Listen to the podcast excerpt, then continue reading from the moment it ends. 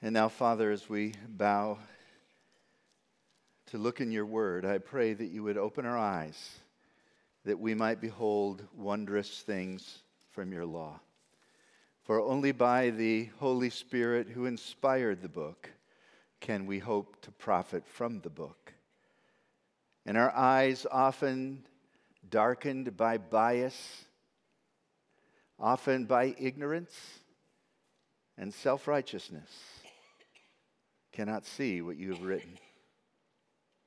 So, Lord, do that miraculous work and may our hearts be touched.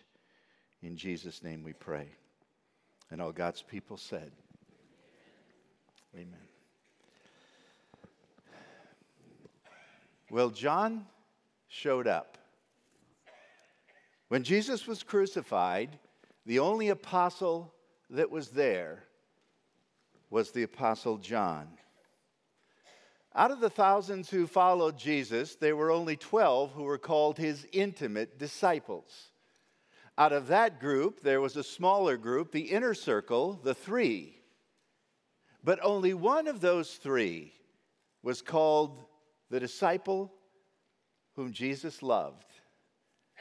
And that was John. And he showed up at the crucifixion. If we attempt to build a biography of the life of the Apostle John, we, we quickly learn that he had a fascinating and extraordinary relationship with the Lord Jesus Christ, perhaps closer than anyone else. And as I heard a friend of mine preach on this very subject a while back, he inspired my thinking when he said that this relationship was based on trust. In John's Gospel, chapter 1, John, of course, is the author of the Gospel of John. And in this chapter, he tells a little bit about this relationship with Christ. For John trusted Jesus Christ.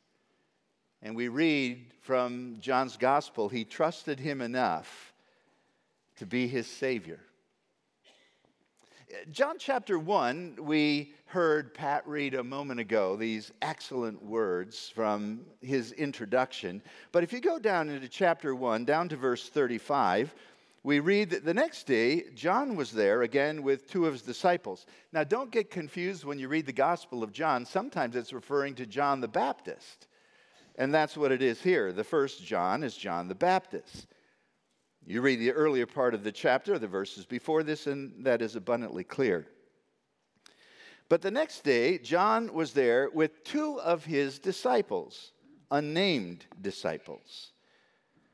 And then this obscure rabbi from Nazareth by the name of Jesus shows up. And when Jesus passes by, verse 36, John the Baptist says, Look, the Lamb of God. Earlier, he had announced Behold the Lamb of God who takes away the sin of the world.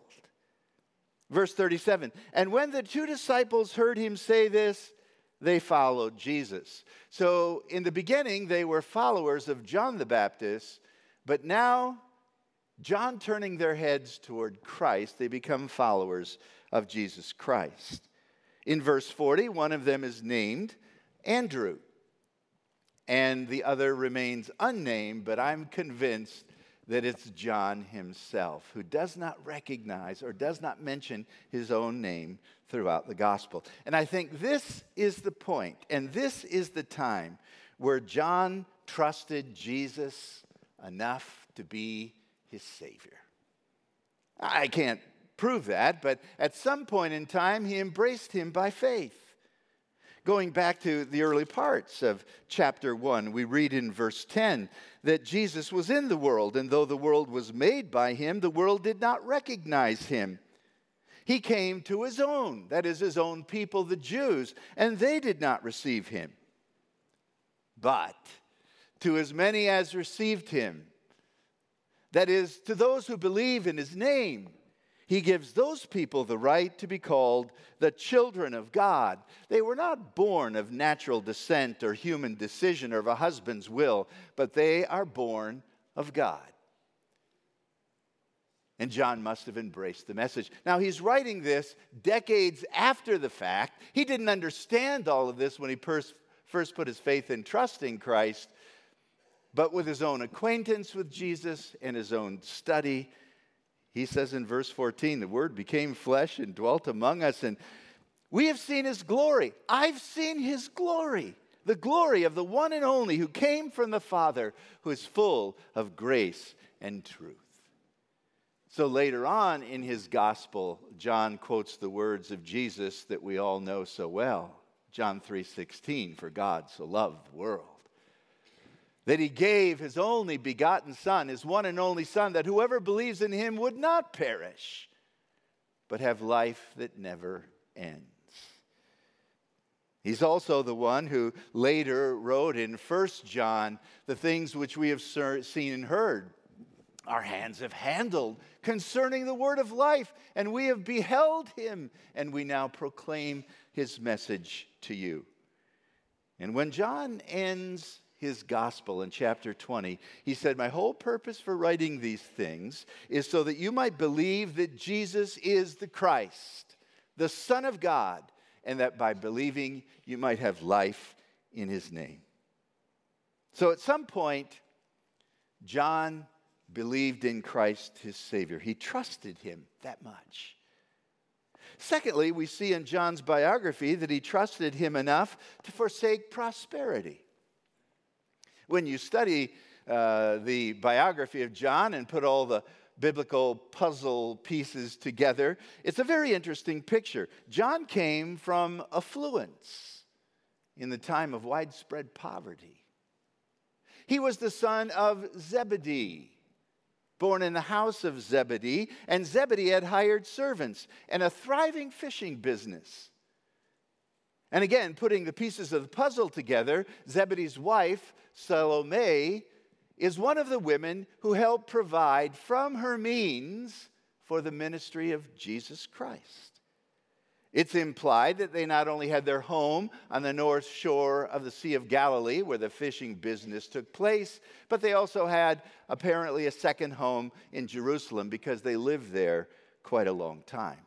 And John chapter 18 tells us that John the Apostle had a personal acquaintance with Caiaphas, the high priest, one of the most famous and powerful men of that day, so well known to him that he could walk into his home with free access. So here's the picture. John has rich parents. He's the son of a wealthy business owner, probably multiple homes that he enjoys in different places in Israel. And he's connected to the rich and famous. But after meeting Jesus, when he was a disciple of John the Baptist, he went back to the fishing business. And one day, Jesus shows up on the shores of the Sea of Galilee and he says to John, Come after me, follow me, and I will make you, what's the rest of it? Fishers of men. And John immediately left everything to follow Jesus. That is, he, he left all that he had the wealth, all the prosperity, the business that he was going to inherit. He didn't know what he was going to face, and nor do we when we embrace Christ as our Savior. He didn't perhaps understand all the ramifications of Jesus being the Son of God, but he believed enough to put his faith and trust in him as Savior.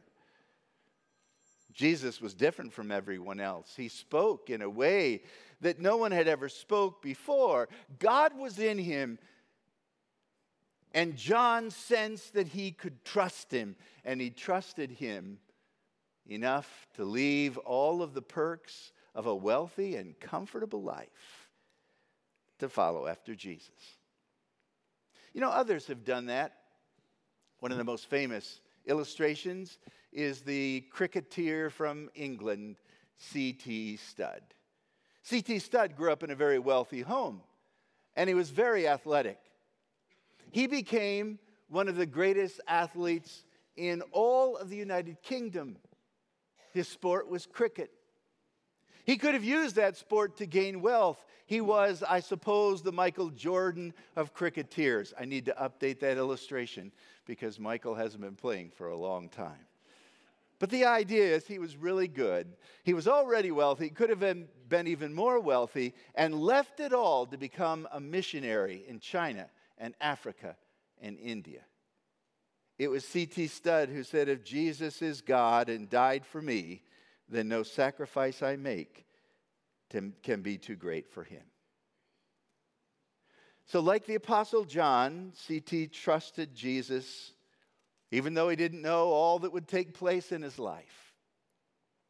So here it is with John. He trusted Jesus enough to be a Savior. He trusted him enough to forsake all of his prosperity. And he trusted him enough to remain, remain anonymous. You say, where do you get that?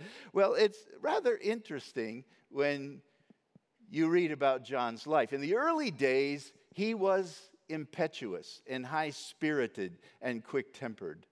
Jesus gave James and John, the two brothers, the nickname Boanerges, which means sons of thunder. Now, that sounds like a cool nickname until you understand what it really means. One time when Jesus did not gain entrance into a Samaritan village, these sons of thunder wanted to call fire down from heaven and wipe out the village. And Jesus said, You don't understand my spirit. One time, uh, John with his brother James and their mother Salome went to Jesus and said, We know that a kingdom is coming. And Salome said, uh, Could John sit on your right hand and James on your left hand when you go into your kingdom? And she was seeking out special places of privileged authority in the coming kingdom. But John was right there to take it in, which is interesting. He left so much wealth before, but even as a believer, he struggled with what he left. Now you pick up this wonderful Gospel of John, and what you find is that John never mentions his name anywhere in the entire book. You say, but Pastor, I opened up to page one and it says the Gospel according to John. Well, that's an editor's note. Nowhere does John say that he is the author, he omits his name. I've read, read quite a few books, and, uh, and almost every time the author wants to be known. In fact, the author's name is often bigger than the title. But not for John. John decided that if Jesus wanted him to be famous and churches for thousands of years would be named after him, that was for Jesus to decide. And if Jesus wanted John to be obscure so that his name would be forever forgotten, that was for Jesus to decide. And the real point was not what happened to John, but what happens to Jesus. For the message is about Christ, not us. And he trusted Jesus enough to remain anonymous. He wrote those words about John the Baptist, but I think they became true of John the Apostle Jesus must increase, I must decrease. So John trusted Jesus enough to be a savior, to forsake prosperity, to remain anonymous. And then, fourthly, he trusted Jesus enough to risk his life. That's the story of Jesus showing, John showing up at the crucifixion of Jesus. Women were there, we must not forget them, and they were either more courageous than the men, which is probably true, or simply in far less danger than the men if they would show up. The remaining 10 disciples were hiding in a safe place. But John shows up knowing full well that he might be killed and crucified with Jesus simply for his association, but he trusted him enough to show up. You know, it's easy to follow someone when they're popular. When they're giving wonderful speeches and they have a great following and they have the attention of the masses of the world, it's easy to get on the bandwagon of a popular leader. But to risk your life for showing up for someone who's being crucified, who's been declared a criminal, with the people of power mocking him and having the ability to take you and kill you.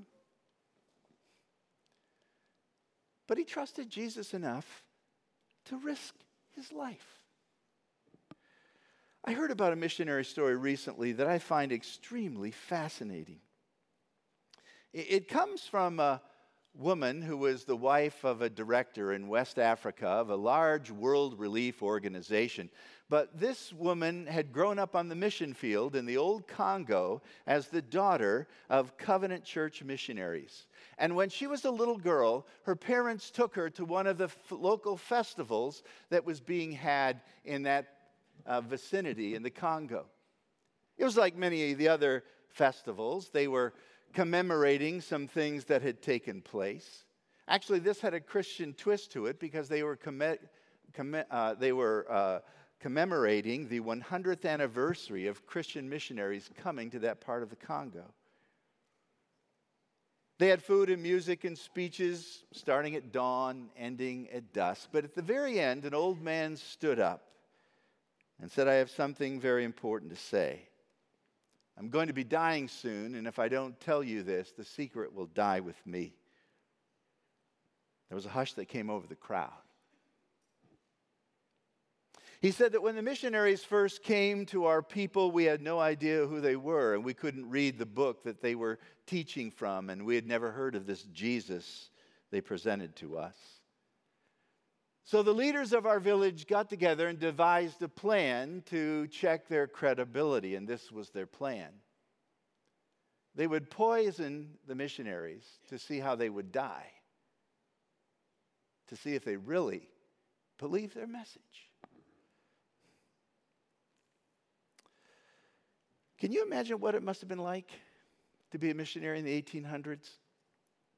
I'm told that sometimes the missionaries would send over all of their goods, all of their effects in caskets instead of containers because they never planned to come back. And they would be buried in those caskets. One day, a little three year old girl got sick. Her parents did all they could, reading the medical books they brought along to try to revive her, but they couldn't. They prayed intensely, but nothing happened, and she died. And she was the first missionary put into a new missionary cemetery in the Congo. Sometime later, a father got sick. His illness lingered for months. He too died and was buried in the same cemetery. Then a mother from a third family got sick, ultimately died. And then back to the very first family that lost the girl, one of the parents got sick and they died. And one by one, after several years, almost every one of those missionaries died.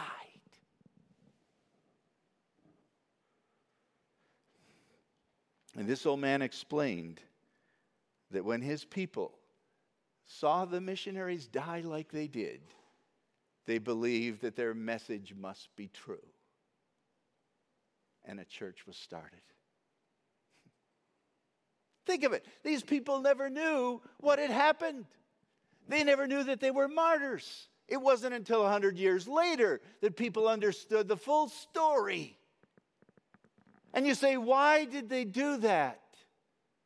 They trusted Jesus enough to risk their lives for the sake of the gospel of Jesus Christ.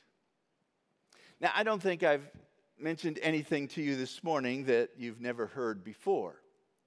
You've been asked hundreds of times Have you trusted Jesus? Do you trust Jesus? Do you trust Him as your Savior? Do you trust Him enough to leave these worldly goods?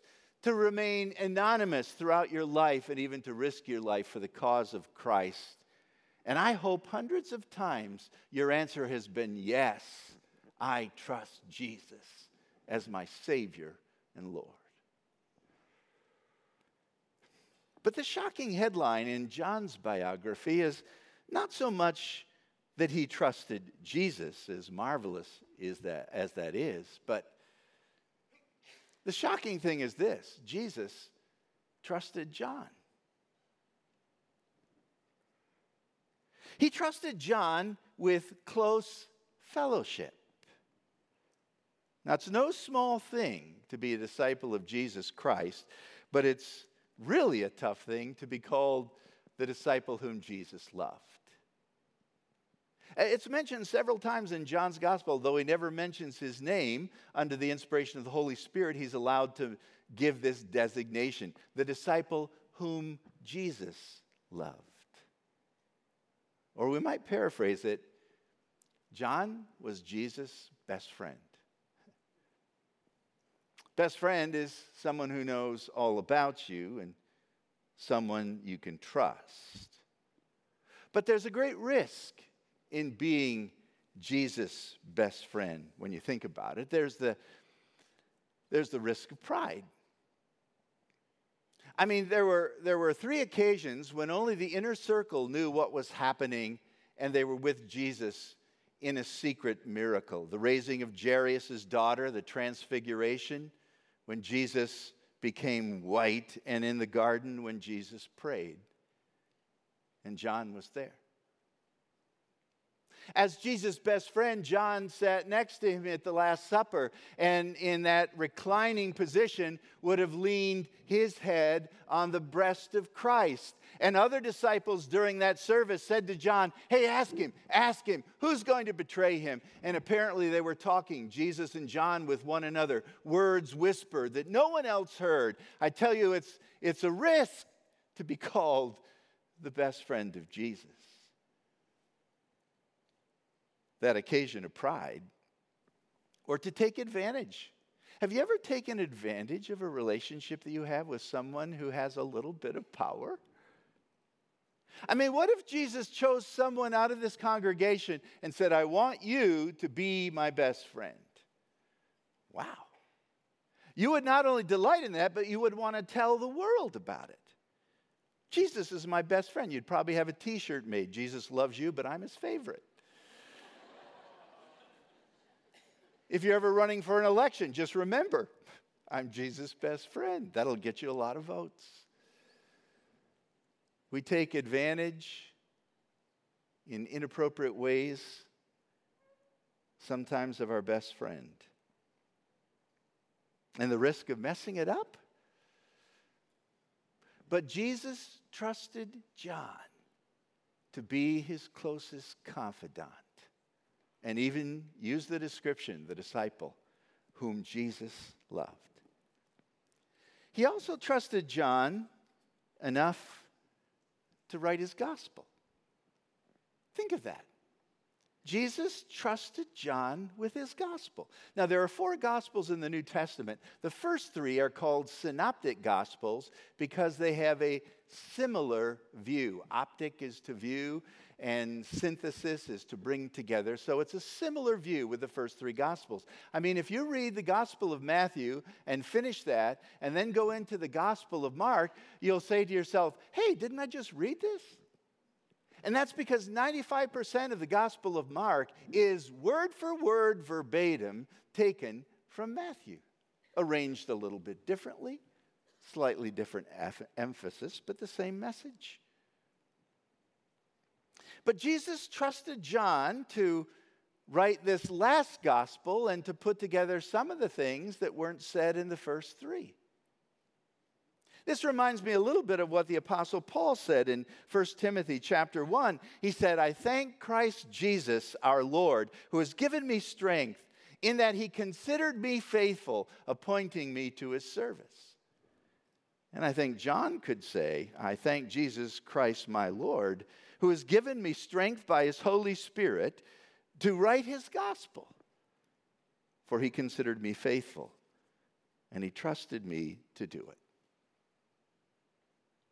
Now, this is all under the inspiration of the Holy Spirit, and I'm kind of emphasizing the human aspect of this relationship when I say that there was so much material from John for John to choose from that he had to do some editing. In fact, he tells us in the very last verse of his gospel that I suppose the whole world could not contain all the books if they wrote all the activity of Jesus Christ. But these things I have written, I have selected and written under the direction of the Holy Spirit, so that you might believe that Jesus is the Christ, the Son of God, and that by believing you might have life in his name. I'm showing you seven signs that prove to the historicity and the divinity of Jesus Christ, convincing arguments. John had to take the raw material that could maybe fill the world and narrow it down to less than two dozen chapters. You say he had the aid of the Holy Spirit, and that's true, but he still was involved, humanly speaking, in the work. He had to exclude many miracles, and he tells us that in John chapter 20. Many of the miracles Jesus did aren't recorded here. He had to leave out some of the parables that he told and some of the doctrines he explained. Clement of Alexander in the year 200 said, John, knowing that the bodily facts had already been made clear in the other gospels, composed a spiritual gospel. He dealt with the facts, yes, but he wrote the spirit perspective of the gospel, urged on by the other disciples and inspired by the Holy Spirit. So from the very beginning, it was noticed that John's gospel was different. And I suppose from a human, uh, human perspective, you could say Jesus trusted John. He needed someone who would get the story right and he chose his best friend.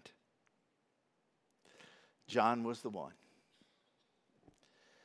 So Jesus trusted John with his close friendship. He trusted John in writing his gospel. And thirdly, he trusted John with his mother. Isn't this amazing? For Mary was at the cross when Jesus died. Crucifixion is a horrible scene, it's a horrible thing. No art can portray it accurately, no movie can depict it really. But we do know that Jesus was severely beaten, almost to the point of death. He carried his cross, or at least the cross bar of the cross, on that road from the Pilate, Pilate's palace, the praetorium, all the way out to Golgotha on that road now called the Via Dolorosa. And if the crucifixion of Jesus was typical to other crucifixions in that day, they went to Golgotha, which was not a hill. Golgotha was not a hill, it was a valley. It was like an amphitheater around it with a popular road running through it. The cross was not tall, it probably was at eye level, so that those who passed by could have intimate conversations with the criminals, the victims on the cross. The soldiers would lay the cross on the ground and then put the victim on the cross, bend their elbow slightly, and then put a spike through their wrist so that it would hold. The same would be done for the other arm, and then the feet would be nailed, sometimes together, sometimes individually. And then the cross would be heaved up either by manpower or ropes and dropped into a socket, a hole, with a jarring thud. And thus began the ritual of crucifixion. We often think that people died because of blood loss, but that was highly unusual. They would often hang there for days. They died of thirst and exposure, and most often of asphyxiation. You see, the, the crucifixion, the person hanging on the cross, would soon feel a paralysis in his arms that would pass down into the, into the pectoral muscles of the chest. And it meant that he couldn't breathe, he couldn't catch a breath. He could breathe in, but couldn't breathe out. Do you know that horrible feeling of not being able to catch a breath?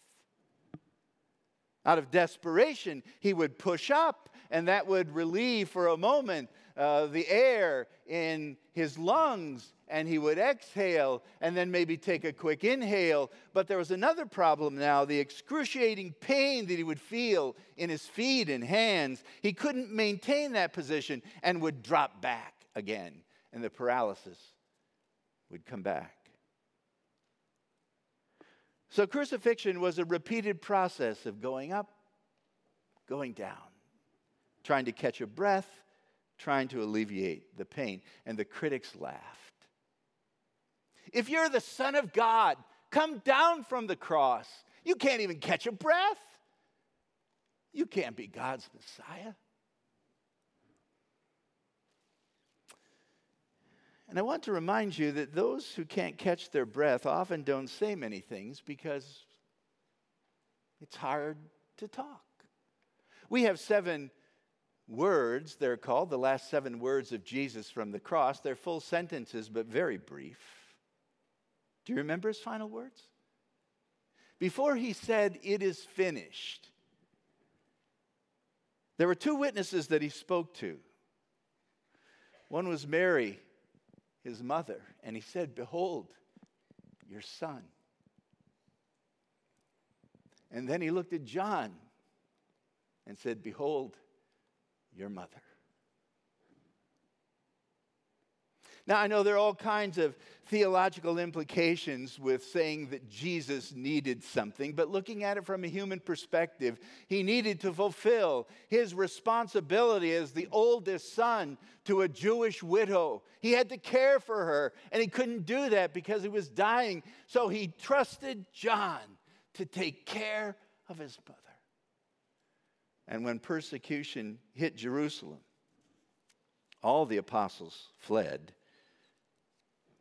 except for John, who was caring for Mary. At some point, they probably moved to the city of Ephesus. But John stayed because Jesus wanted him to, and Jesus trusted John. Jesus trusted John with his gospel, he trusted him with his love, he trusted him with his mother. And that to me is amazing. Now, again, you have heard people ask you thousands, maybe hundreds, thousands of times Have you trusted Jesus Christ as your Lord and Savior? Are you trusting Him to lead your life and you'll even leave prosperity to follow Christ? Are you willing to risk your life to trust the Lord Jesus Christ? And I hope every time someone asks you that question, you say, I trust Christ the one who died on the cross because he loved me so much. And that's the right answer. That's a good answer. But here's the question I have for you today Can Jesus trust you? Because it seems to me that Jesus is looking, just as God in the Old Testament is looking for people who will be faithful to Him. Think of it there are plenty of volunteers who want to follow Jesus Christ with a good and prosperous life where everything is going well. They're physically fit, financially stable, they're successful, and we need people like that. We need people who will not become arrogant and give God all the glory and use those resources for the kingdom and remain faithful to Him because it's very difficult to be faithful when you have much. But who can Jesus trust with a poor job or working with a dysfunctional boss? Who can Jesus trust with poor health? Or sick child. There are a lot of volunteers who want the good roles, but few volunteers who want the challenging roles. Caring for the oppressed and the hurting, the poor, the ones who get lost in the cracks of the crowds of our modern world. Oh, it's easy to follow Jesus when things seem easy, but who can he trust? To follow him in the darkness. I can tell you there are plenty of Christians who want to be parents of children who get straight A's, have straight t- teeth, and lead a straight sexual lifestyle, have a straight sexual orientation. But who will Jesus trust to have the wayward daughter or the prodigal son? Who can Jesus find to be faithful in the most difficult situations of life? Can he trust you? When you are asked, Do you trust Jesus as your Lord and Savior? I hope you say with all your heart, Yes, I do. But when God asks us today, Can Jesus trust us to be faithful? I hope we say yes by the grace of God and His grace alone, Jesus, you can trust me. Let's pray.